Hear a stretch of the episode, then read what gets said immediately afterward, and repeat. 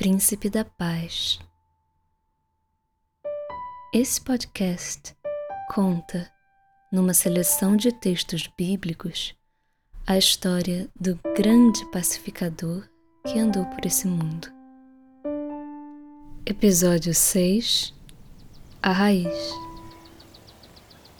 Do tronco de Jessé sairá um rebento, e das suas raízes um renovo. Repousará sobre ele o Espírito do Senhor, o Espírito de sabedoria e de entendimento, o Espírito de conselho e de fortaleza, o Espírito de conhecimento e de temor do Senhor. Deleitar-se-á no temor do Senhor. Não julgará segundo a vista dos seus olhos nem repreenderá segundo o ouvir dos seus ouvidos, mas julgará com justiça os pobres e decidirá com equidade a favor dos mansos da terra. Ferirá a terra com a vara de sua boca, e com o sopro dos seus lábios matará o perverso. A justiça será o cinto dos seus lombos e a fidelidade o cinto dos seus rins. O lobo habitará com o cordeiro, e o leopardo se deitará junto ao cabrito, o bezerro, o leão novo e o animal cevado andarão juntos, e um pequenino os guiará. A vaca e a ursa pastarão juntas, e as suas crias juntas se deitarão. O leão comerá palha como o boi. A criança de peito brincará sobre a toca da áspide.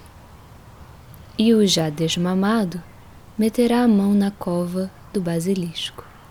Não se fará mal nem dano algum em todo o seu santo monte, porque a terra se encherá do conhecimento do Senhor como as águas cobrem o mar.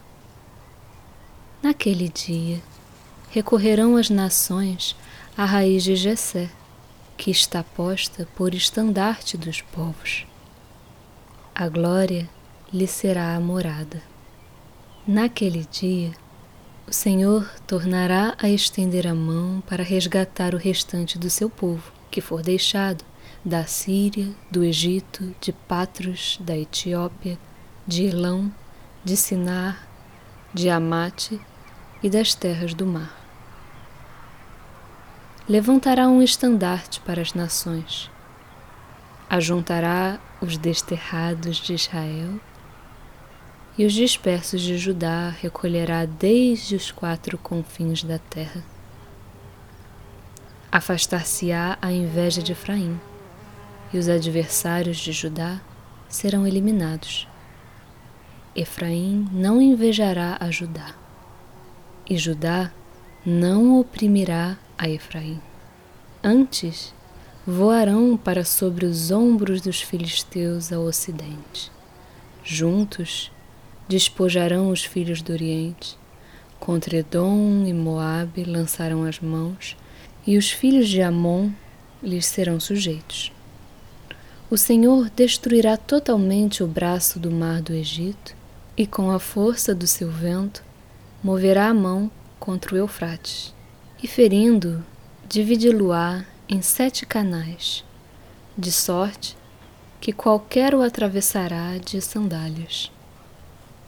Haverá caminho plano para o restante do seu povo, que for deixado da Síria, como houve para Israel no dia em que subiu da terra do Egito.